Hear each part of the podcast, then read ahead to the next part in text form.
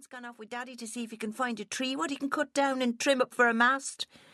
Even little Finn has been helping, keeping an eye on Dermot while Mammy's cooking. The Mary Ellen was a sturdy black tarred fishing boat, the pride and joy of Colm Kildare's heart. However, on the previous day, Colm and Brendan had been returning to the little cove where they kept the boat, delighted with their catch, when a sudden gale had sprung up.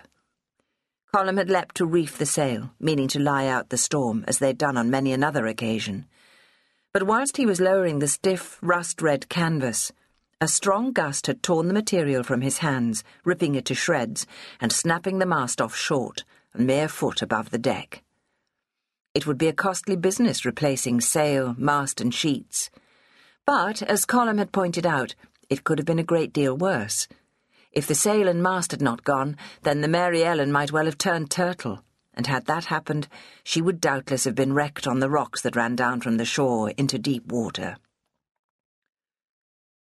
Sorry, sorry, sorry, Daisy mumbled, because the thought of the awful accident which would put the Mary Ellen out of commission, her father had said, for as much as a fortnight, made her ashamed to admit that she had indeed hoped to escape from the cottage before her mother saw her. I forgot it were my turn to do the dishes. I expect Annabel did 'em, so I'll take her turn tomorrow. I'll go down and start picking the mussels as soon as the tide turns. Or do you want to lecture me some more? She was watching Amanda's face a trifle anxiously, for her sister was quick on her feet, and if she chose to hand out a few sharp slaps, there was little Daisy could do to prevent her. But to her secret relief, she saw amusement in the quirk of Amanda's mouth and knew she was safe, for the time being at least. Oh, I don't want to lecture anyone.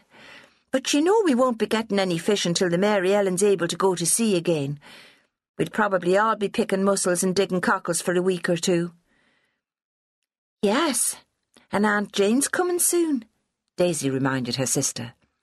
That'll mean spring cleaning the cottage from top to bottom and even more cooking than you and Mammy have done today.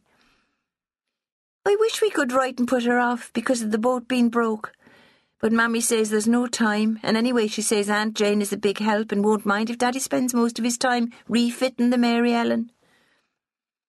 It'd be grand if the Mary Ellen was afloat by the time Aunt Jane comes, Amanda agreed. But it's not likely. The mast may not cost us, but you don't find sails or ropes growing on the moors worse luck. And now I'd best be on my way. I'm walking into the village to buy a bit of dried fruit. Mammy wants to make brack, and we've run out of currants. Now, off with you, Alana, and get the mussels back to Mammy just as quick as you can. The older girl turned away as she spoke, and Daisy stood for a moment gazing after her admiring her sister's slender figure and the long wheat gold hair which fell almost to her waist.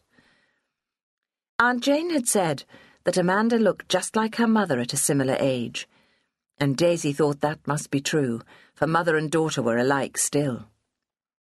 Amanda was fifteen, six whole years older than Daisy herself, and though Daisy considered her far too bossy and quick to correct the younger ones with a clack, she still thought her the prettiest girl she'd ever seen. Now she turned back towards the shore bucket in hand, and headed for the stony little path which led down to the beach, thinking as she did so how strange it was that her sweet and gentle mother should have a sister who was just the opposite.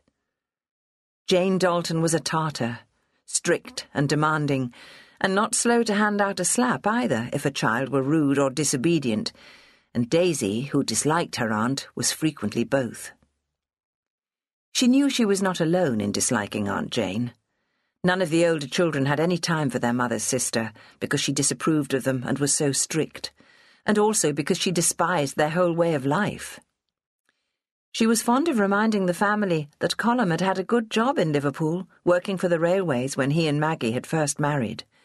And though she never actually said he had done wrong to return to Connemara and the hard life of a fisherman, the implication was there. There was also the fact that she sometimes referred almost wistfully to those early days when Maggie Dalton had been the belle, according to their aunt, of half Liverpool.